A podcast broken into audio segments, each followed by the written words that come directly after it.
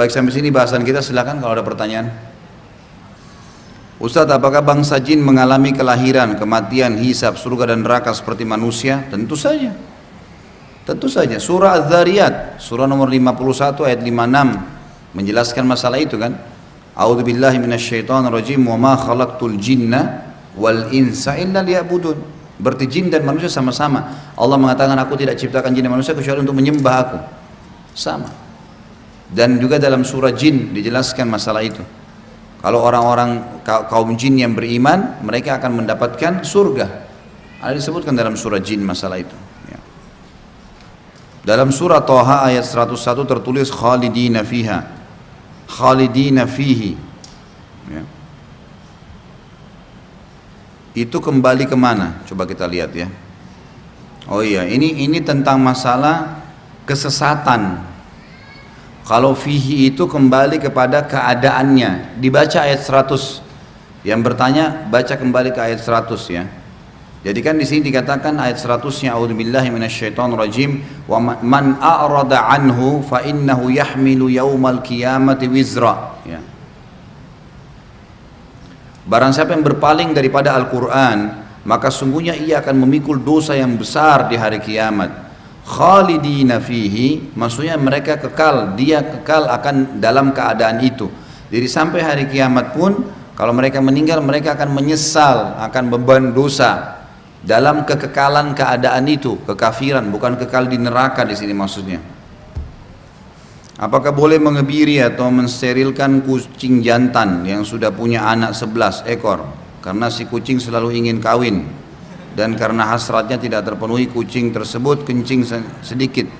Di dalam rumah saya takut rumah terkena najis. Sudah dilepas keluar rumah tapi kucingnya selalu pulang lagi. Sampai tidak berani pasang karpet musola. Saran saya jangan pelihara kucing. Saran saya. Lebih baik jangan gitu kan.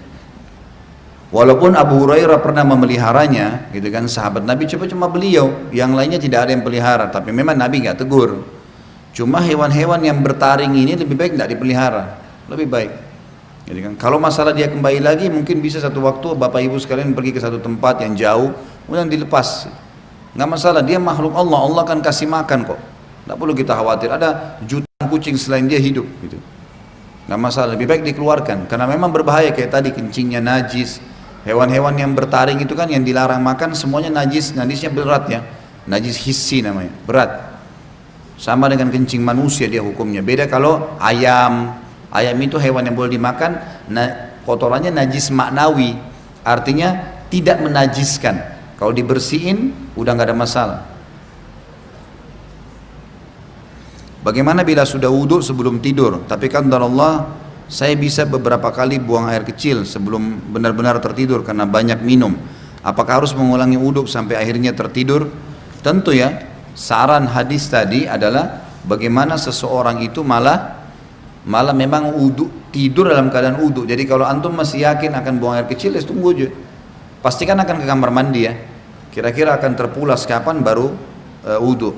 Walaupun dia sudah dapat pahala, tapi hadis tadi yang tentang malaikat akan bersamanya tidak dapat tuh.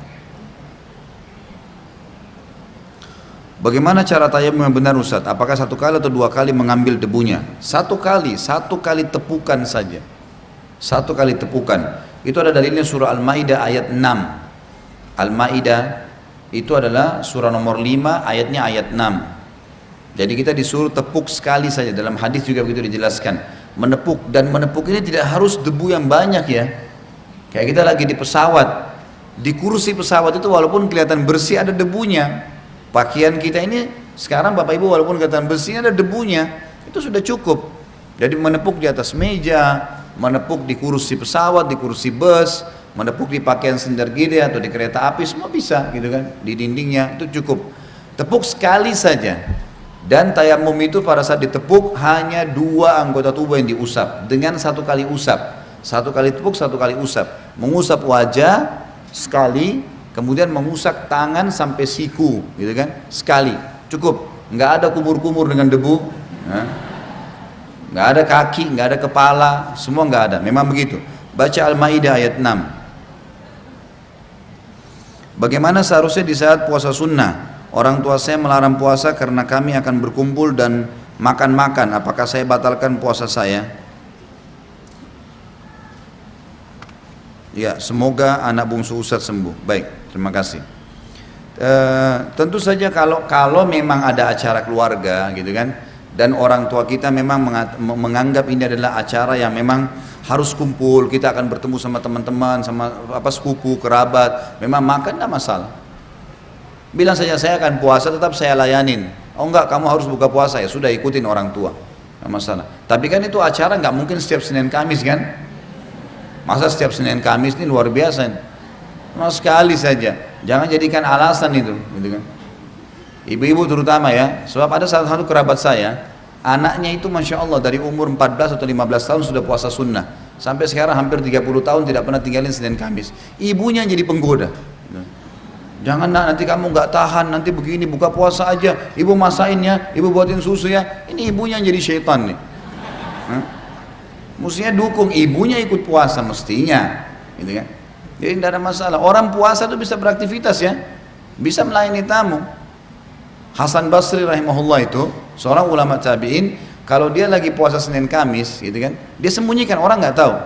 Kemudian kalau ada tamu yang datang, pernah dia undang tamu di rumah hari Senin. Pada saat dihidangkan makan, orang-orang pada saat mau makan kan nunggu tuan rumah. Diambil sama dia segumpal makanan sambil dia, ayo makan makan makan mulai dimasukin di mulutnya sama dia. Orang kira dia nggak puasa. Terus dilihatin dia kunyah, sebentar ya, terus dia ke belakang dibuang sama dia makanan itu. Terus dia kembali makan makan makan silakan. Jadi orang kira dia tidak puasa. Caranya dia bertahankan puasanya sampai begitu. Dia nggak nipu, karena memang dia mau tamunya makan, gitu kan? Supaya makan gitu. Seperti itulah. Yang penting jangan jadikan alasan ya Bapak Ibu sekalian ya. Artinya syaitan pasti akan goda kita. Seribu godaan. Dari mulai sahur sampai azan maghrib. Itu seribu, satu juta godaan. Panaslah, hauslah, batal aja, sunnah lah, semua bisikan. Jangan didengar, sabar. Kita akan menang dari syaitan pas azan maghrib. Udah nggak bisa buat apa-apa dia. Makanya kegembiraan pada saat itu. Ya. Puasa, nggak ada orang mati karena puasa. Nah, itu. Kecuali ajalnya datang. Sehat tuh puasa itu. Bagaimana hukumnya jika anak laki-laki mendapat dua bagian hak waris menghibahkan haknya untuk ibu dan adik-adik perempuannya sehingga semua mendapatkan bagian yang sama. Kalau sudah dibagi, bagi dulu. Bagi dulu persis seperti apa yang dihukum syar'i Si laki-laki sudah dapat misalnya bagian dia 100 juta. Lalu dia mau hibahkan, setelah dia terima, ini 50 juta buat kalian bagi deh, nggak masalah. Tapi kalau dari awal sengaja dirayu, kesian ini si fulan, sekian si fulan, supaya ini anak laki merasa kesian lalu dikasih hak ini nggak boleh. Sama saja egois, memang nggak boleh. Pembagian Allah buat ibu-ibu setengah satu, laki-laki dua, harus memang hukum Allah. Ini patung masuk surga nggak ini? Kenapa kok harus bantah hukum Allah? Nggak bisa. Karena memang ibu-ibu selalu aman di suatu sisi. Sebelum menikah, ayahnya wajib nafkahi. Ayahnya meninggal, pamannya, saudaranya, wajib semua menafkahi. Setelah menikah, suaminya nggak pernah dikenal sebelumnya, harus memberikan hasil keringatnya. Aman selalu. Laki-laki enggak. Dia dikasih nafkah sama orang tua, bapak-bapak sini, ke teman-teman sini, hanya wajib dikasih nafkah kita oleh ayah kita sampai balik. Selebihnya sunnah. Setelah kita bekerja pun, orang tua kita yang kita nafkahi gitu kan. Balik semua istri dan anak yang dinafkahi maka wajar mereka mendapatkan dua bagian itu saya pernah mengetahui mengenal haramnya membatasi jumlah anak apabila tidak ada udur bagaimana jika suami hanya ingin punya dua anak saja tanpa alasan syari bagaimana sikap istri harus patuhkah tentu saja diberikan didoakan diajak dijelasin gitu ya supaya memang dia bisa memahami masalah itu seperti misal kasus apa yang dikhawatirkan, anak ini juga cuma dititipin. Kita coba merangkul dia supaya bisa mau gitu. Alhamdulillah kalau ibu ini malah berpikir untuk begitu. Biasanya bapak-bapaknya yang mau banyak anak, ibunya yang nolak gitu. kan? Kalau terbalik ini sudah lebih ringan sebenarnya karena biasanya fitrah laki-laki itu memang suka anak gitu kan. Memang fitrahnya dia suka karena itu dinisbatkan kepada dia. Maka ibu bisa datang berdoa kepada Allah lalu datangkan banyak argumen seperti misalnya anak ini juga akan disebutkan kepada kamu nanti saya juga akan besarkan mereka nah, terus datangkan contoh-contoh orang banyak yang punya cuma dua anak begitu anak-anaknya sudah besar sudah berumah tangga akhirnya mereka sendirian di rumah orang yang punya anak banyak masya Allah sampai punya cucu anaknya masih ada di rumah yang belum menikah masih menemani orang tuanya. Dan memang sunnah Nabi itu memperbanyak keturunan. Ibu-ibu juga yang yang masih malas punya anak ini tahu ya peremajaan rahim seorang wanita itu tiap bulan Allah sebagai pencipta memberikan haid. Itu peremajaan standar. Peremajaan maksimal yang bisa membuat tubuh lebih sehat. Untuk untuk perempuan ya memang begitu berhubungan dengan masalah kondisi tubuhnya jadi untuk tubuhnya selalu sehat, bisa memberikan eh, awet muda, itu memang peremajaan maksimalnya kalau melahirkan. Makanya ada nifas sampai 40 hari. Dia mirip sama haid, tapi haid cuma seminggu. Itu peremajaan maksimal. Memang sudah kuasa Allah, karena memang di perutnya ada rahim, gitu kan. Bagaimana jika kita bermusuhan lalu meminta maaf tapi dia tidak mau memaafkan? Apa yang harus kita lakukan Ustaz? Sudah, kita sudah lepas tanggung jawab. Yang sudah minta maaf lepas tanggung jawab. Maafin saya ya, saya memang buat salah. Kalau apa? Kalau dia saya nggak mau maafin, baik. Apa syarat? Ada sesuatu yang kamu minta? Baik, saya mau maafin tapi kamu perbaiki nama saya. Oke, kita lakukan. Apa syaratnya gitu kan? Kalau kita sudah bilang apa pun yang kau kasih syarat saya coba jalankan selama tidak melanggar agama. Oh saya nggak mau tahu, pokoknya saya nggak mau maafin ya sudah. Tugas kita kalau diminta maaf kita memaafkan kan gitu. Kalau orang eh, apa namanya orang yang memaafkan dapat pahala, orang yang tidak memaafkan malah dia bisa berdosa kalau memang dia tidak memaafkan, tidak ada udur syari'inya dia untuk menolak. Lain kalau misalnya memang kita masih punya hak tidak dikembalikan, baik itu harta atau apa, sebelum mau dimaafin itu lain, ada ada udur syar'i. Bagaimana akhwat menentukan waktu berapa lama antara azan dan iqamah sebagai penentu masih diperbolehkan melaksanakan sholat sunnah qobliyah? Ini ulama bahas tentunya. Durasi antara azan dan kalau kalau memang dia dekat masjid dan dia dengarkan iqamah, Berarti itu batasnya. Makanya jangan tunda awal waktu. Sebelum azan sudah wudhu, sudah berhenti aktivitas. Di HP sekarang Masya Allah ada jadwal sholat. Di download gratis semua di Play Store bisa didapatkan. Semua jadwal sholat ada. Jadi bunyiin HP-nya akan terdengar azan misalnya. Kita tahu, oke okay lah. Jadi kita sebelumnya sudah wudhu. Begitu azan masuk kita langsung sholat. Gitu kan. Kalau ada masjid di sekitar rumah dan kita dengar iqamah, maka kita ikutin iqamah itu. Ikutin iqamah itu. Tapi kalau kita tidak dengar iqamah, maka durasinya ulama mengatakan jarak di zaman Nabi SAW antara azan iqamah itu bisa sampai 50 ayat. Kalau kita sampai mungkin 20 menit, 20 menit, setengah jam. Makanya biasanya uh, Masjid Haram Mekah itu dan Masjid Nabawi Madinah biasa sampai begitu ya. Durasi kurang lebih 50 ayat, 20 sampai 25 menit atau setengah jam. Apa hanya agama Islam yang paling benar di antara agama lainnya? Boleh dijelaskan dan minta perbandingannya Ustaz. Kebetulan ini pertanyaan anak saya yang di kelas 3 SD dan kebetulan juga sedang berada di sini. Tentu saja, agama Islam itu bukan agama baru. Agama Islam bukan agama baru. Agama Islam satu-satunya agama yang Allah turunkan dari langit namanya Islam. Dari zaman Nabi Adam sampai Nabi Muhammad SAW sama namanya agama Islam. Agama Islam ini yang dibawa oleh para nabi-nabi isinya adalah beriman kepada Allah dan beriman kepada semua yang Allah suruh imani termasuk nabi-nabi dan rasul. Waktu di zaman Nabi Musa alaihissalam, semua pengikut Nabi Musa dari Bani Israel yang beriman pada Allah, beriman pada Nabi Musa, beriman pada semua nabi sebelum Musa dan informasi yang nabi akan datang setelah Musa, Isa dan Nabi Muhammad SAW dikatakan dia Muslim pada saat itu. Setelah datang Nabi Isa alaihissalam, di lokasi dakwah yang sama dan ini pernah saya jelaskan di Minhajul Muslim pada saat kita bahas masalah iman kepada Rasul-Rasul. Waktu Nabi Isa alaihissalam datang, maka semua dari Bani Israel wajib beriman pada Isa. Kalau mereka tidak mau seperti kasus orang Yahudi, orang Yahudi ini difonis oleh orang Nasrani kafir. Kenapa? Karena mereka mengaku beriman sama Allah tapi masih menolak Rasul yang datang setelah Musa. Sementara nggak bisa, harus beriman kepada semuanya, tidak terkecuali. Cuma memang dengan datangnya Nabi Isa, kita imani pada saat itu orang itu mengimani Nabi Isa AS, mengimani Nabi Musa, tapi Nabi Musa tidak lagi dipakai syariatnya. Karena Taurat sudah dihapus oleh Injil.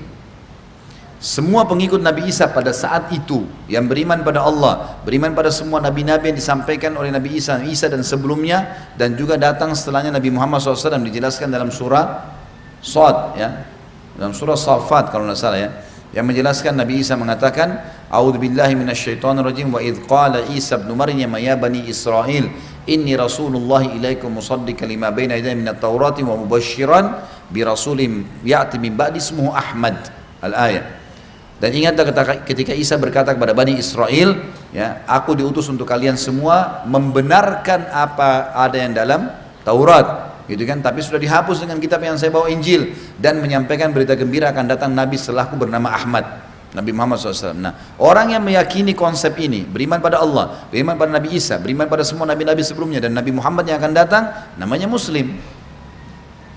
Umat Islam sekarang yang datang, kenapa gelar Islam hanya diberikan kepada kita? Kenapa yang mengaku pengikut Nabi Musa dikatakan Yahudi? Kenapa pengikut Nabi Isa dikatakan Nasrani? Tidak dikatakan Islam lagi karena setelah datangnya Nabi Muhammad SAW bentuk keimanan yang bisa dapat status Islam mengimani Allah dan mengimani semua nabi-nabi dan rasul tidak boleh dibedain termasuk Nabi Muhammad SAW dikatakan muslim itulah gelar Islam kita dapatkan dan Islam ini tidak ada bedanya antara orang bule, orang Afrika, orang Arab, orang Melayu selama dia iman kepada Allah iman kepada semua nabi-nabi dan rasul kalau ada di antara kita yang mengatakan Isa bukan nabi kafir Musa bukan nabi kafir kita harus yakini mereka sebagai nabi. Kita harus yakin pernah turun kitab namanya Taurat dan Injil. Tapi hukum-hukum tidak lagi diterapkan. Karena sudah ada Rasul yang datang terakhir. Ini sebabnya kenapa kita diberikan predikat muslim. Dan mereka sudah tidak lagi karena ada nabi yang ditolak oleh mereka.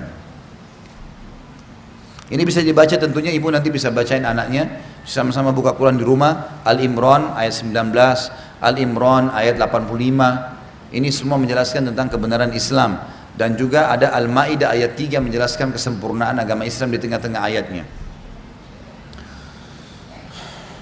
Apakah sama pahala atau tingkatan pahalanya antara sodaka untuk bangun masjid dengan sodaka pembangunan rumah marbot? Ya. Kalau dia bagian daripada masjid, mudah-mudahan saja ya, bagian dari masjid. Ya. Artinya bukan terpisah maka tentu insya Allah sama. Misal di sini masjid ini kemudian ada ruangan di dalam, memang kayak bangunan ini misalnya di dalam masjid, memang bagian masjid gitu kan. Insya Allah mudah-mudahan masih sama gitu loh. Tapi kalau di luar terpisah, maka itu berarti pahala membangun rumah lain dengan pahala membangun masjid. Apa benar seluruh umat manusia ini nantinya merasakan dahsyatnya kiamat meskipun sudah meninggal, kita akan dibangkitkan untuk melihatnya? Tidak benar. Enggak benar. Jadi nanti orang-orang nanti hari kiamat eh, orang yang sudah meninggal ya kuburan nggak rasakan nggak ada pembangkitannya yang melihat itu sesuai dengan hadis Nabi SAW yang berbunyi uh, uh, apa namanya tidak akan terjadi kiamat tidak akan menyaksikan kiamat itu semua bertabrakan satu sama yang lain ini kecuali orang-orang yang buruk. Sebelumnya kan ada juga hadis yang saya jelaskan itu hari di tanda-tanda hari kiamat. Salah satu tanda-tanda hari kiamat yang terakhir itu Eh, sebelum terakhir sebelum sebelum terbitnya matahari dari timur eh, dari barat gitu kan ada hadis yang berbunyi tanda-tanda kiamat Allah akan utus angin dari arah timur atau utara itu yang akan terhembus dan akan merengut semua jiwa orang beriman sehingga kalau seandainya kalian orang-orang beriman berada di dalam jantung gunung di tengah-tengah gunung maka angin tersebut akan masuk dan merengut nyawanya sampai tidak tersisa di muka bumi kecuali orang-orang yang buruk saja, orang yang kufur kepada Allah. Maka pada mereka lah terjadi kiamat. Apa itu kantora? Apa benar kantora berada di ujung sirat dan dekat surga? Sudah pernah kita jelaskan ini. Kantora itu berada memang di depan surga, gitu kan? Antara surga dan neraka. Sebuah tempat luas lapangan di mana orang surga akan berkumpul menunggu satu sama yang lain setelah semua penghuni surga selesai hisapnya sudah lewat sirat, sudah berkumpul di kantara, lalu Allah SWT membersihkan sisa-sisa masalah di antara mereka. Seperti misal, si A sama si B punya masalah. Misal, si A pernah menggibah si B. Sama-sama muslim. Meninggal tidak sempat minta maaf. Di timbangan amal, si B datang uh, menuntut si A di hadapan Allah. Ya Allah ini orang pernah gibah saya. Baik, Nilai gibah misalnya 100 pahala. Ditariklah 100 pahalanya si A dikasih kepada si B, gitu kan? Sekarang setelah selesai diambil pahalanya oleh si B, ternyata pahala si A yang tersisa masih loloskan dia masuk surga. Kan si B sama si A tadi punya masalah di timbangan ya. Tapi sekarang si B lolos masuk surga karena dapat pahala dari si A tambahan. Si A juga masuk surga karena setelah dikurangi pahalanya yang diambil oleh si B, tetap masih cukup. Dua-duanya ketemu di kantor. Nah ini orang-orang begini Allah bersihin. Suami istri yang pernah bertengkar di dunia, kemudian mereka sudah ditimbang amalnya, sudah saling menuntut, sudah selesai, ternyata masih sama-sama lolos. Itu dibersihin semuanya di kantor tempatnya. Setelah itu baru datang Nabi Muhammad SAW mengetuk pintu surga dan akan masuk bersama dengan umatnya. Anda baru hijrah, Alhamdulillah. Anda ingin bertanya, siapa ustadz-ustadz yang senior yang sudah lama berdakwah sunnah ini yang bisa Anda ambil ilmunya? Allahu alam. Saya tidak tahu semua yang senior-senior siapa. Tidak ada senioritas dalam dakwah. Ya. Siapa di antara mereka yang berdakwah? Semua teman-teman ini dai, sama-sama dai. Enggak ada bedanya. Jadi jangan sampai dianggap oh ini karena ini lebih tua lalu ini lebih dalam ilmunya belum tentu. Siapa di antara mereka menyampaikan ilmu yang benar terima, gitu kan? Terima insya Allah cukup. Dan ciri pengajian yang benar adalah pengajian sunnah ini kalau mereka mengatakan kalau Allah, kalau Rasul. Dari tadi kita begitu ya. Dari tadi kita ini firman Allah dalam surah ini, ini sabda Nabi SAW riwayat ini. Jelasin, tidak ada perkataan orang di situ. Ini semua pengajian-pengajian yang kembali kepada wahyu. Ikutin insya Allah pengajian begitu akan aman.